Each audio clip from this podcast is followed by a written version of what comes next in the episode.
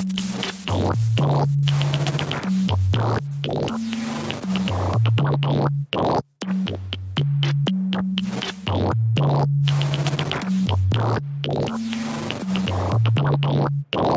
everybody. Welcome to Museopunks, a monthly podcast that investigates uh, interactivity, innovation, experimentation in the museum sector. My name's Jeffrey Inscho, and I'm here with my wonderful co-host, Suse Cairns. Hey, Suse. Hey, how you doing, Jeffrey? I'm doing all right. How are you? I am pretty good. I'm feeling very excited about our, our new podcast. This yeah. is a really great project. Yeah, me too. Um, so uh, I suppose we should probably clue listeners into uh, you know who we are and why we're doing this. So, um, ladies first, I'd like uh, to give the floor to you and uh, t- tell us a little bit about yourself. Okay. Um, well, obviously, my name is Suse, and you can probably tell by the accent that I am from Australia. Um, I am a bit of a museum geek. I fell into the sector a few years ago after coming across Seb Chan's Fresh and New blog. And I started pestering my local art gallery, who didn't have um, a website at that point, to, to get online. This was many years ago, and I had no context of the sort of scale of work that they could be doing as a small institution. Um, but it started that that sort of series of events started a bit of an obsession with this because I find these issues of museums and technology um, hugely fascinating. I've been blogging. I keep coming to conferences on the other side of the world, like Museums and the Web and the Museum Computer Network conference. And now I guess we get to explore some of these questions via podcast as well. I'm really excited about doing this myself because I think the things that you can get to in a blog, like on mine, which is the Museum Geek blog, um, are completely different from those you can get to in a conversation. Yeah, definitely. I think we, you know this this medium certainly offers a chance to really get deeper um, in, in, as you said, a conversation with people who are uh, doing interesting work in in the field. Um, uh, which is uh, you know every episode we'll we'll talk with with people who uh, we think are doing amazing things. Um, but before we do that, you need to introduce yourself, Jeffrey. Oh yeah, definitely. Um, so yes, uh, my name is Jeffrey, and I am based in Pittsburgh, Pennsylvania, USA. Um, and I currently uh, I head up technology initiatives for the Carnegie Museum of Art.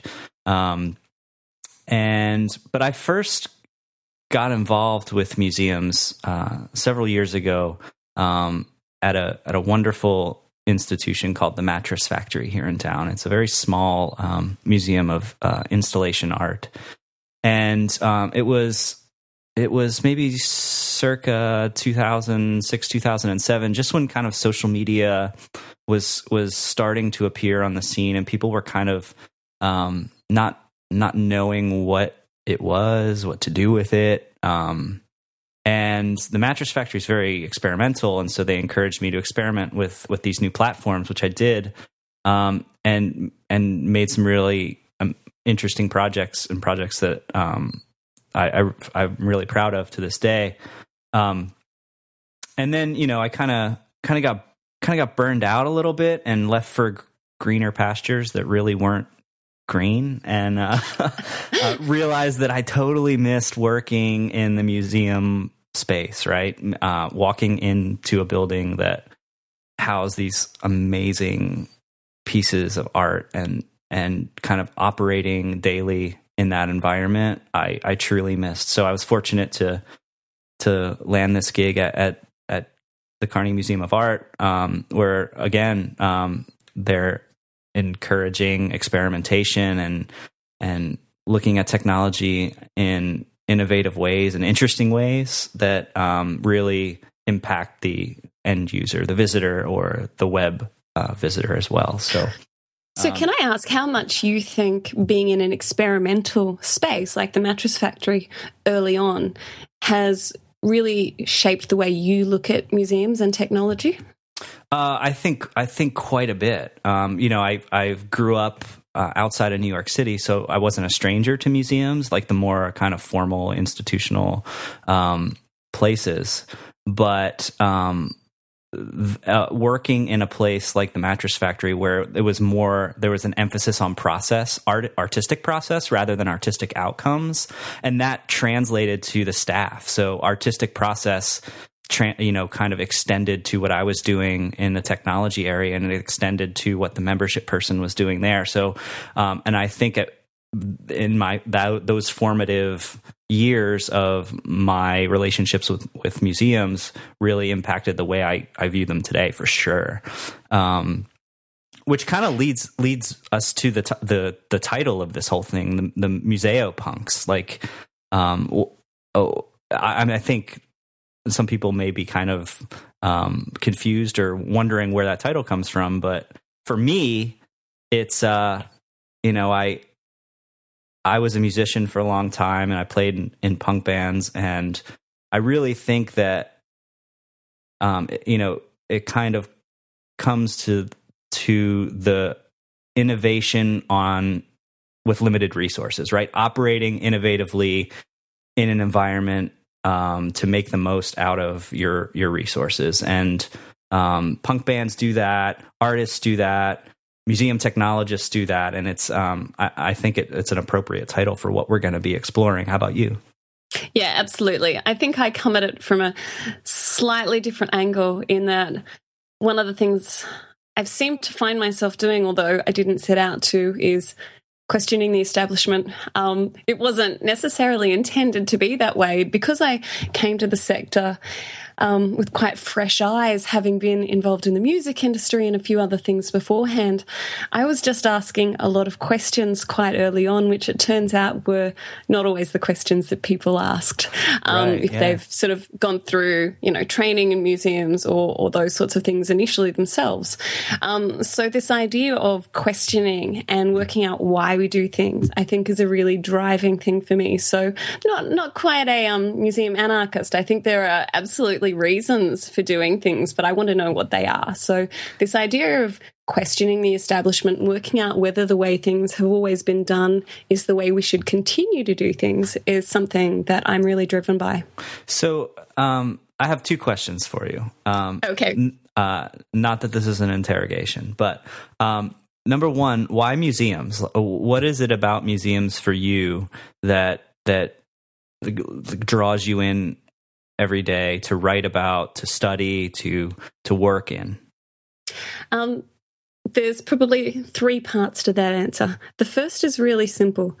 Um, museums are a puzzle because they exist as both the concept and a business, like a thing. Mm-hmm. We have this this constant tension between this idea of hey, the museum, anything is possible. But of course, not everything is possible in a museum. And particularly when we start to look at individual institutions that have budgetary requirements or they have to meet funders and stakeholder um, ideas too. So we have this this constant tension, this constant war within the museum as to what it is conceptually and how it actually realizes that role. Yeah. Um, but the other thing that I find really interesting about museums is because of that, museums can kind of be a space where anything happens. Mm-hmm. You can have an experimental space, or you can have an incredibly um, classic museum space, and both of them count as a museum. And so there's a whole lot of possibility inherent within that. And I think that's a really um, addictive and interesting um, and quite fertile space for exploration. Yeah. So I think that's probably I cool. said three. I think there are three within there. right on. So, and my my second question was: you're you're currently um, studying, uh, uh, pursuing your PhD. Is that right? Yes, that um, is correct. And so, um, how does that formal education? How does that uh, play with your museo punk side? Well, that's kind of interesting. So, when you were talking about how you came um, to be a little bit of a museo punk yourself, I came to museums through fine art. Okay. So I'd actually done a creative arts program, and in that, my theory lecturer would talk about museums as being this place where incredible art happened. Mm. And so I, I, grew to have this connection to the museum again as this place of possibility. Then, once I started working in an art gallery and then studying them more formally, I realized how many restrictions we, we place on museums or are placed on museums from the outside. Mm-hmm. So, again, there's this constant tension between, well, how do we meet those those requirements of what we expect from a museum and what we want a museum to do and be um, versus how do we actually run this as a space and and live with its history and its legacies? Because of course museums have been around much longer than any of us. They right. come with history. Yeah definitely um, and so we're going to be examining over the next couple months, and, and, we should say that this show, this podcast, is going to be a monthly occurrence, um, and we're going to be examining a lot of of, of these issues, um, you know, that you just spoke about um, each each month, and uh, with many different people who have really great ideas and insights about um, about those issues. And yeah, I think that's one of the most exciting things is that we get to actually bring other people in on this conversation. Yeah, for sure. Because who wants to who wants to listen to to me? Yeah, oh me. Oh, yeah. yeah. so, um, so for this first episode, we thought uh, we thought we'd uh, we'd we'd uh, sh- uh, shoot for the moon with our guests, and um, we're uh, we're I think we got a re- really great guest lineup for this episode. You want to clue the audience in? Absolutely. So, our first guest is uh, Michael Edson, who has been doing a lot of work lately around the idea of museums and scale. Now, Mike is the director of web and new media strategy at the Smithsonian Institution.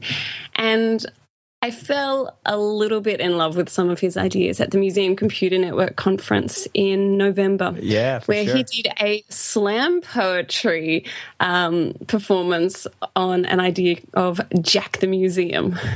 That might and have been the highlight of the conference, as far as I'm concerned. Absolutely. He um I, I, there's no way I can do this justice, but he basically had whole idea of this idea of jacking the museum. But one particular section got great. It was, you know, I do love art. It fills the cart in the quickie mart of my happy heart. The coffee table babble ain't no fable. Dance and music make me stable. To a soul beyond the pale, there's nothing finer than a science center model whale. But if the whale don't scale, it's a planetary fail. I will rail, we must scale. We can scale. We can move new ideas, cross the seas in the age of scale. So today we wanted to talk about this idea of the museum in the age of scale. So, obviously, Mike is one of our guests, which is super exciting. The other person we're going to chat to is Paul Rowe. Now, Paul is the CEO of Vernon Systems in New Zealand, and he does a lot of work with small museums. And so, we thought that chatting to Mike, who's the director of web and new media at strategy at the Smithsonian, he maybe had a slightly different perspective coming from such a major institution, from someone who comes from um, an area where they're working with a lot of small museums. So we're going to take this idea of the museum in the age of scale and look at it from a couple of ends.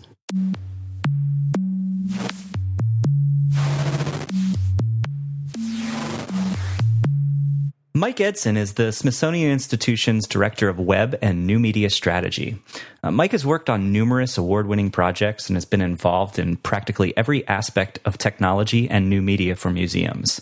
And in addition to developing the Smithsonian's first web and new media strategy, the Smithsonian Commons concept, and the Smithsonian's award winning web and new media strategy wiki, Mike helped create the Smithsonian's first blog, Eye Level, and the first alternative reality game to take place in a museum, Ghosts of a Chance. Mike, thanks for joining us today. Absolutely my pleasure. So, as uh, director of web and new media strategy for the Smithsonian, uh, what does that mean? Tell us uh, your average work day and, and the things that you deal with every day. Oh, geez. The the well, I I kind of came up through the ranks at the Smithsonian. I've been here 22 years and have worked in a couple of the museums, doing everything from you know, pulling cable and wire closets to to managing teams of workplace technology, and web and new media stuff. And since 2008, I've been working in the office of the CIO just on strategy. Uh, so no operational responsibility most of the time. And my my performance plan is split into three pieces. Uh, one is to be uh, really a researcher and a and a thinker and a writer, trying to bring in as much mm, expertise and knowledge and thinking as I can into the institution and spread it around amongst our incredible web and new media practitioners. And then part is to be useful to the 22 museums, no, I'm sorry, 28 museums and research centers plus the zoo. And then also to uh, own and guide and shape and nurture the Smithsonian's technology strategy efforts. And that's a very distributed effort, a lot of people involved, and I'm just one little piece of it. Yeah, fantastic. Um, well, Mike, one of the things, one of the ideas that we're really interested in, you've been talking a little bit about museums scaling up, about museums in the age of scale. What I want to know a little bit more about what you mean and why why this idea of museums scaling up matters. Well, I think not just museums, but all kinds of uh, mission driven organizations, especially the old ones and the good ones and the big ones. I think museums and libraries and archives and a lot of public institutions, we uh, we forged our dreams back in the 20th century when to be successful meant oh to bring people through the doors, to do publications, to have big collections, uh, to publish a newspaper that people bought every morning, those kinds of things. And a lot of organizations haven't updated their dreams in the internet age, in the connected age, when it's possible to do the old things we used to do more globally, bigger, faster, and also to completely reimagine what it is we think our job could be. So I'm I'm very interested in in scale and speed as ways to think about how we might be prosecuting our mission now in the 21st century. Right. And I, I look to the recent talk you gave, uh, Our Museum's a Dial That Only Go to Five. Um, that was recent, right? Yeah. Um, and so I, I, I, look at that talk and, and I'll put a link to the slide deck in the show notes for this episode. But um, so, and there's one slide in there that kind of shows the, the, the potential the web and the internet um, give museums for kind of this reach, this scale, right? So, one of the things, though, that I've been noticing is that leadership traditionally has concerns about growth, about this digital growth and its impact on, say, physical um, bodies through the door or bottom lines. How do you see web scale translating to this kind of real world scale? I think we're I, I think we're past that uh-huh. concern.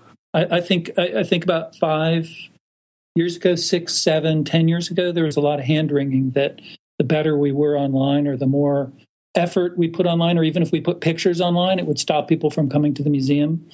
And I don't know any study or even any anecdotal evidence that shows that that's true. And I think there's ample evidence that the exact opposite is true. That the more we do online, the better informed our visitors are, the, the more people want to come. And then. Uh, it's funny, uh, just on that issue, there was a, a piece in the art newspaper just this week about that museums are feeding an addiction for shows that put works of art and objects at risk and allow visitors no time to reflect, which is almost taking that argument to the opposite extreme. Yeah, I think, I think, uh, um, I think I want more of everything you know, I, I, want more more people to have more direct encounters with with you know, more more museum experiences. I want each of those museum experiences to be more meaningful, or to have the potential to be more meaningful. Uh, and I want more people involved online. And I don't just want people more people involved online as re- passive recipients of a broadcast message. I want that to be a read write interaction. So how how do you think you can scale that experience? Um, to to be that kind of active, um, uh, uh, kind of participatory um, partner, essentially, right? Um, how can how can institutions kind of get there? So I think part of the challenge now is, or the first part of the challenge is, uh, back in the old days when we were really all knowledge institutions, memory institutions, we're all broadcast. We used broadcast physics. We used we used we used broadcast thinking to get our jobs done.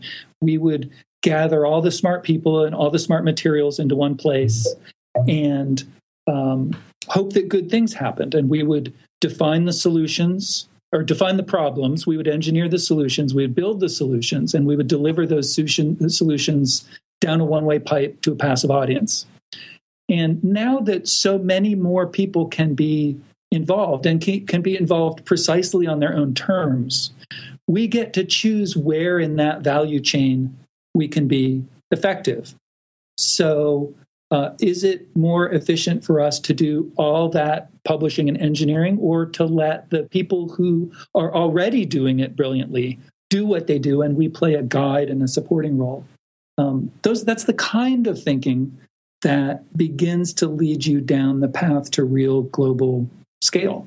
Yeah, although I mean, in some ways, that's a fairly challenging idea because what how does that relate to the idea of what a museum is? Because this is starting to change that actual our, our, sense of what museums are then meant to be doing. Keep going. Well, I mean, if you're sort of saying there's there's a theorist called uh, Tomislav Šola, and he talks about um, that the museum only has so much room for innovation because other people, like the audiences, don't want museums to innovate. And what you're starting to talk about is museums becoming very different things for their audiences, but also for themselves. And I'm kind of interested as to, well, what. What what do we become? Are we still this um, sort of mechanism for for pause and for making knowledge and making history, or, or sort of at least um, maybe not making history, but at least um, considering it in particular ways, or, or do we become something else? Well, I think ultimately it's up to the up to the mission and the director and the stewards of the institution and the trustees of the board to decide that. But my thinking starts with the premise that we live on a planet now that is um, got serious issues. um, every time I go to check uh, the web for the current carbon parts per million in the atmosphere, the number's gone up. Uh, population's rising. Uh, 1.4 billion people live on less than a dollar 25 a day. Mm. I think 22% of all mammals are threatened with extinction. 16,000 species that we know about. Mm. Uh, there are, what is it, 62 armed conflicts in the world now. Uh, we've got a population over, are we pushing 7 billion now? Or are we over 7 billion? Um, uh, there's a lot of, uh, you know, and, and, and globalism. Um, and that's just dealing with the stuff we know about now. If we start to think about um, uh, the inevitable progress of technologies and technological innovations that are in the pipeline now, it's likely that 20, 30, 40 years from now, we as a species are going to be presented with set of ideas and challenges that our little barely evolved primate brains hmm. and the institutions that we've built at the bedrock of our society are just not equipped to deal with um, so I'm reading uh, Michio Kaku's The Physics of the Future. And he says that we've basically figured out, science has figured out the four forces that govern the universe the strong and weak electromagnetic force, uh, the strong and weak nuclear force, electromagnetism, and gravity. And you can look at the rest of this century as the inevitable application of force around those forces. So he thinks by the end of the century, we will be uh, reverse engineering extinct species, we'll be mining antimatter uh, asteroids to provide propulsion for nano spaceships that will sling out of the uh, solar system, et cetera, et cetera, et cetera. We're not very well prepared as a species to deal with the implications of these technologies and the changes in the definition of what it means to be human. And if libraries and museums and archives and other kinds of memory institutions can't step up to the plate, or actually, let me re, let me rephrase that. They those institutions need to step up to the plate and be a place for the thoughtful contemplation, the deciphering of these complicated and difficult ideas. So, I think it's great if museums all kinds of museums continue to do the things that they did well over the last 300 years. But society is going to need us to do more, or it's going to look somewhere else. Okay, so this is a completely boring question, but who funds this? I mean, it, it's one thing when you are coming from somewhere like the Smithsonian, um, but if you're from a little institution, I mean, is this just for for big institutions, or is this is this for all of all museums to be contemplating? I think I think everybody has to stretch, and I don't think uh, there's a lot of um, very good writing and thinking that says it's not necessarily an advantage to be a big institution. Mm-hmm. Um, I was just reading the this is very very strategy geeky the the digital strategies for the uh, National Libraries of Scotland, who talk about what it means to be a small smart nation and the intrinsic advantages of focus and agility. Um, that being said, there's a basic value proposition in any size organization in exchange in any size museum library and archive uh, in exchange for trust uh, good real estate reputation tax exempt status public funding we return some value out back to society that no one else can or that mm. you can get in no other way.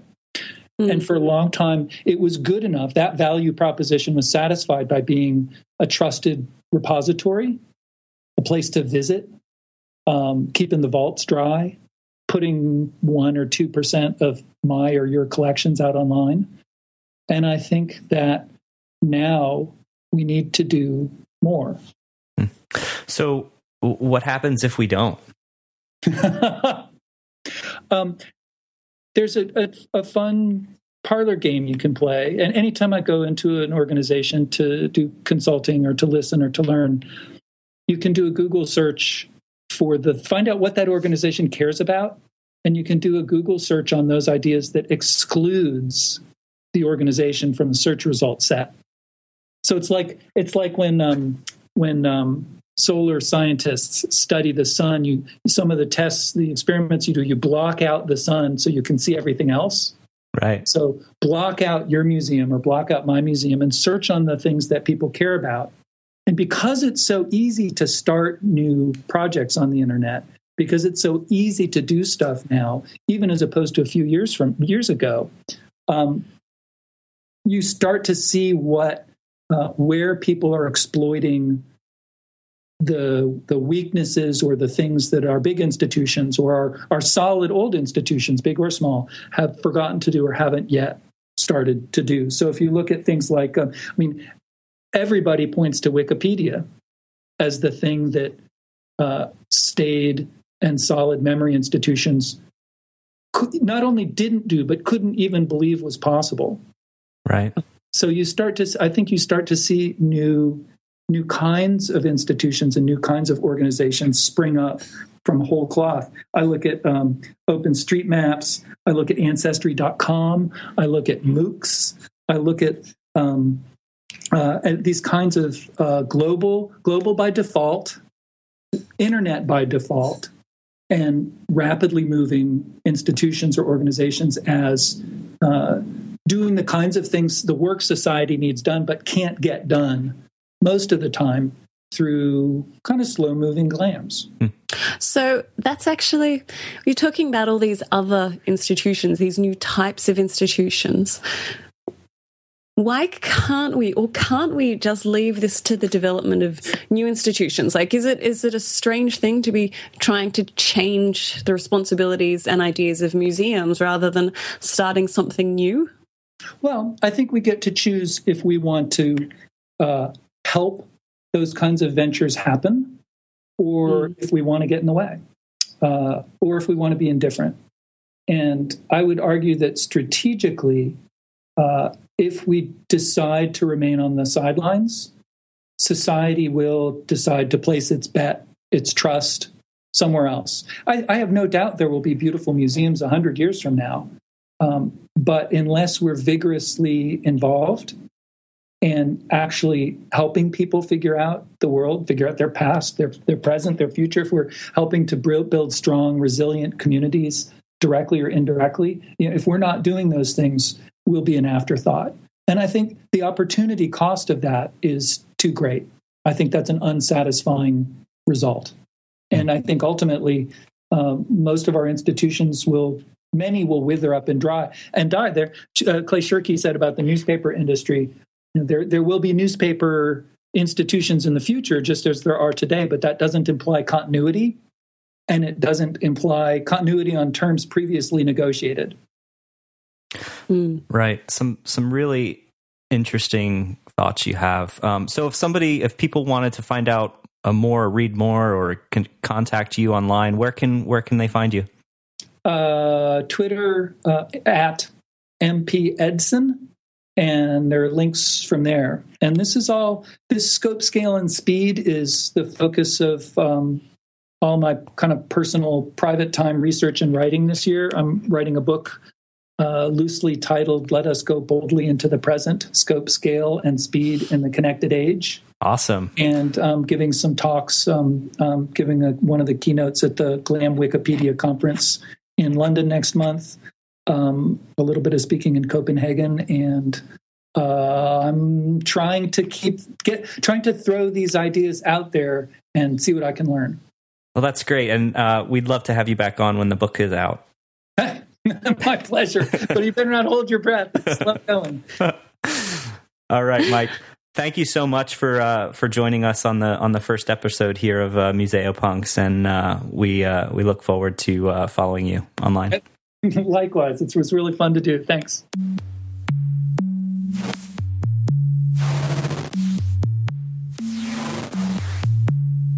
Okay, so our next next guest today on Museopunks is Paul Rowe, and Paul joins us from New Zealand, where he is CEO of Vernon Systems. And what I think is really interesting about Paul's work is he's done a lot of work working with small museums and getting them. Um, to sort of work together online. And there's some collaborative projects, such as the NZ Museums projects, that I thought Paul might be able to tell us a little bit more about. Paul, can you tell us a bit more about your work, what you do, and also about the NZ Museums project?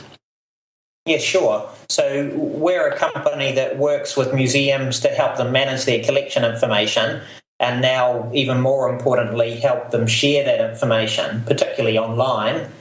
Uh, NZ Museums is a national directory in New Zealand of all the museums in the country. So there's 400 museums but it's also a place where people can choose to share highlights or all of their collection content.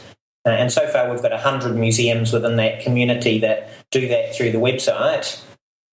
And so that's a project which started way back in 2007. Um, we commissioned a research company to do some um, independent studies for us on small museums, looking particularly at what were the problems that they were facing and some of the key things that came out of that were that they often didn't have internal IT expertise, so it makes it more complex to implement some solution. Uh, often the solutions that were already out there were also too complex and too costly. Uh, so we came up with at that point a web-based service for them to catalog their collections and start sharing those online. So that's a product called eHive. Uh, our National Museum, Te Papa, decided to build the NZ Museum's website on top of that. So that's become a website now where people take the content from our system and then share them through this one geographical based community.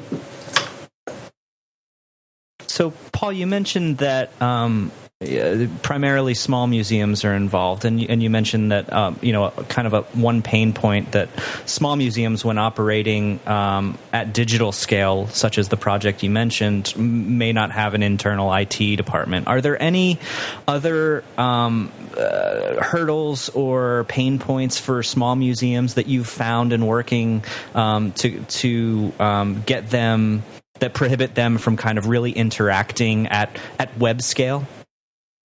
Well, by their nature, they've got a, a team of staff, and so that often means they're missing some of the expertise that would be in a bigger institution. Uh, Te Papa's done some great work helping with that. They've got a department called National Services Te Paerangi that run a whole series of workshops. So things like best practice for managing collections, using opportunities like NZ museums to try and share their content and engage with the bigger community.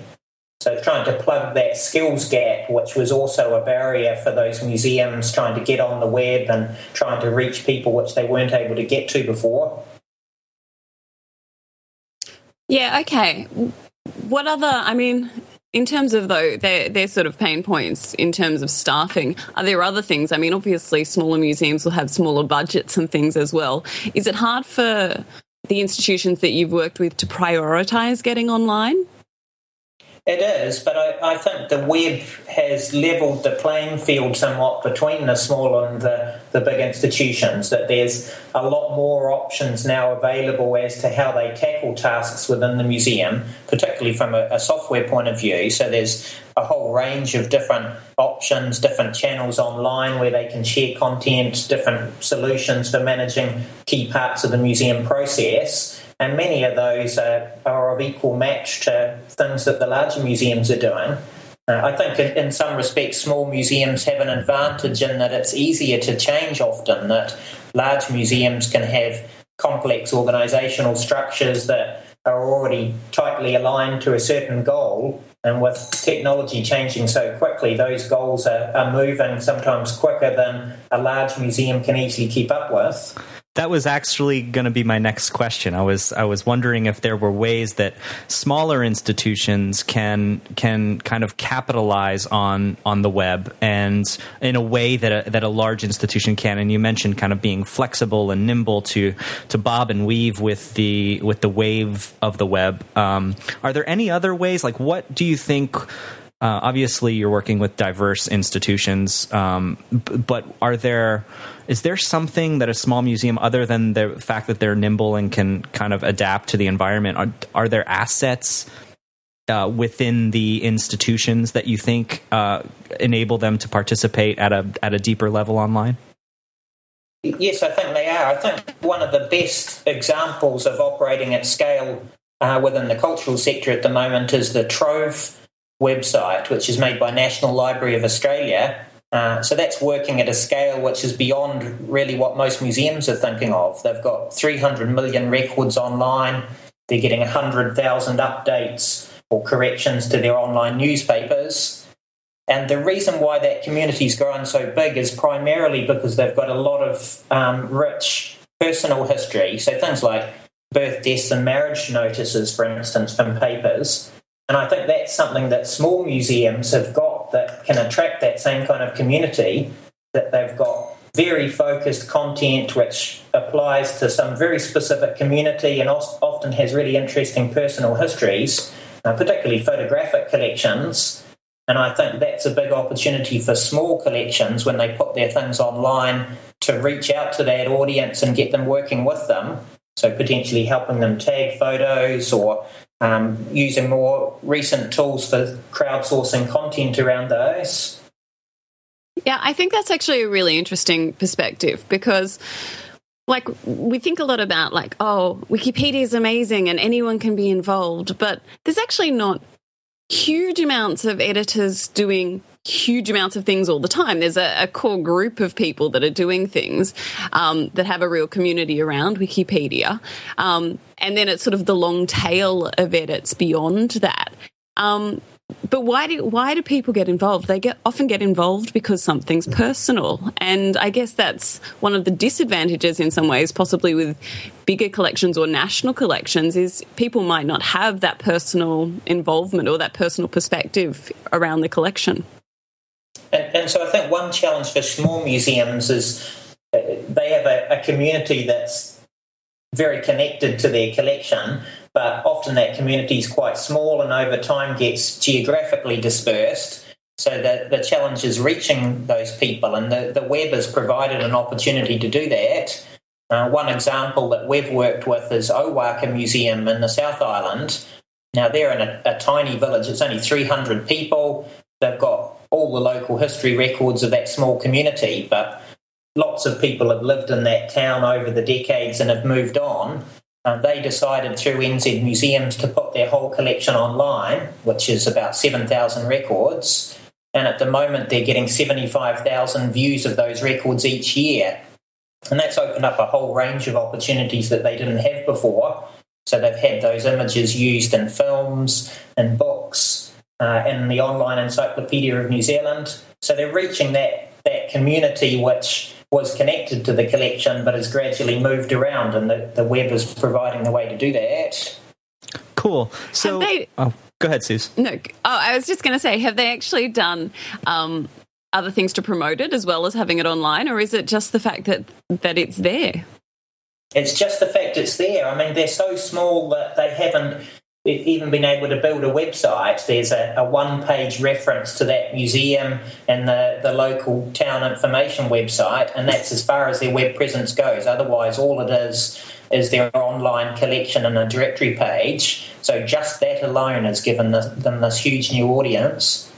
That's pretty amazing. And and one one question that uh, that we asked uh, Mike Edson uh, earlier about um, was whether or not you find resistance to infuse this content on the web. And he seemed to think that at larger institutions that ship has sailed, and people are kind of uh, coming to the notion that you know we need to be online. Our content is better with when it's mashed up and mixed with everyone else's content.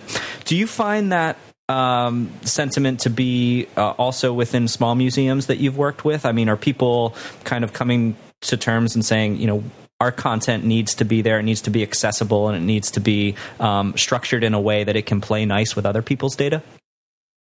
I would say that small museums generally are more wary still, and they're still mm. catching up with the idea of putting their content online. Um, I think that's partly due to what their, their structure often is, that they're often um, retired volunteers. Uh, often the boards are made up of, of retirees. So it, has been a big change over the last decade, and it's a lot to get people's head around that content that they used to carefully manage internally is suddenly going to be in the public eye with, with all the mistakes and um, all the potential concerns, such as image theft. But we're certainly seeing some leaders coming through now within the small museum community that are saying, well, no, there really is a benefit here and we should be doing this. And I think one of the changes that's causing that is that a lot of the newer graduates within the museum community start off as interns, particularly at small museums, and then it's often those interns that are driving the change. They're, they're advocating for putting those collections online and changing how those small museums are operating. Yeah, that's fascinating because again, it comes down to these sort of personal connections. Is if you've got someone there to say, "Hey, no, this is okay and this is important," it makes it a lot easier, I suppose, to then understand the reasons for doing it. Is that right?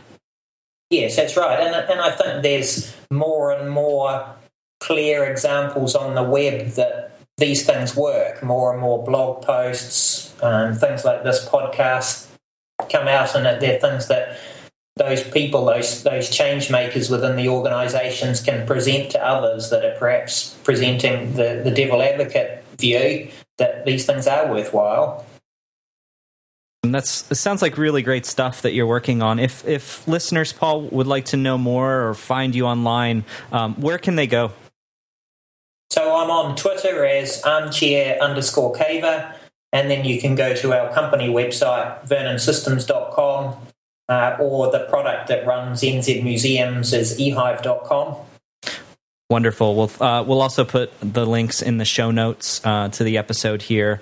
Um, thank you so much for taking the time to talk with us, and uh, we look forward to uh, following all of this online. Thank you. I look look forward to hearing your podcast series.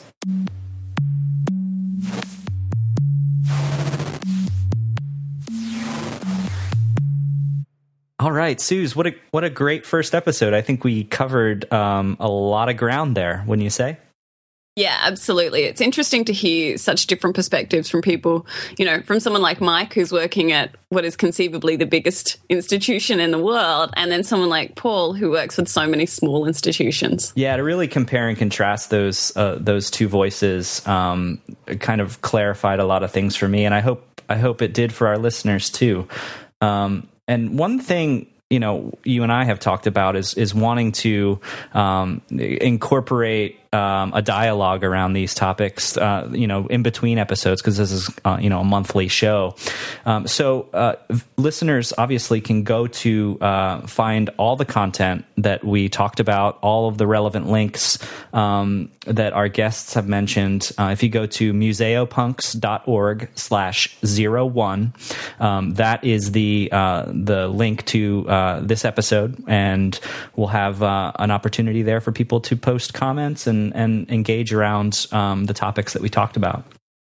Yeah, absolutely. It would be interesting to hear if people come up with different questions and different issues from the ones that we got to explore as well that we can dig into a little bit deeper.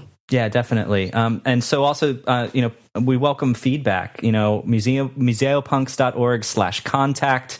Um, you can get in touch with both Suse and myself. Um, you know, we we'd love if people rated and reviewed this in iTunes. That helps tremendously with discoverability. Um, and so, uh, you know, I think with that, uh, this has been a really great episode. Um, Suse, where can people find you online? People can find me a couple of places. On Twitter, my handle is at shines like, all one word. Um, and the other place is on my blog, which is museumgeek.wordpress.com. Everybody read it because it's awesome. Why, thanks. Well, okay, where can they find you, Jeffrey? uh, I uh, I'm on Twitter at at staticmade. I am on app.net at Static Made, and I write about museums and technology and mindfulness at staticmade.com. So um, we're picking up that your name is Static Made on the internet. That's it. I am uh, I am Static Made on the internet. um, and so, uh, Suse, thanks, and we'll talk to you next time. Awesome. Looking forward to it.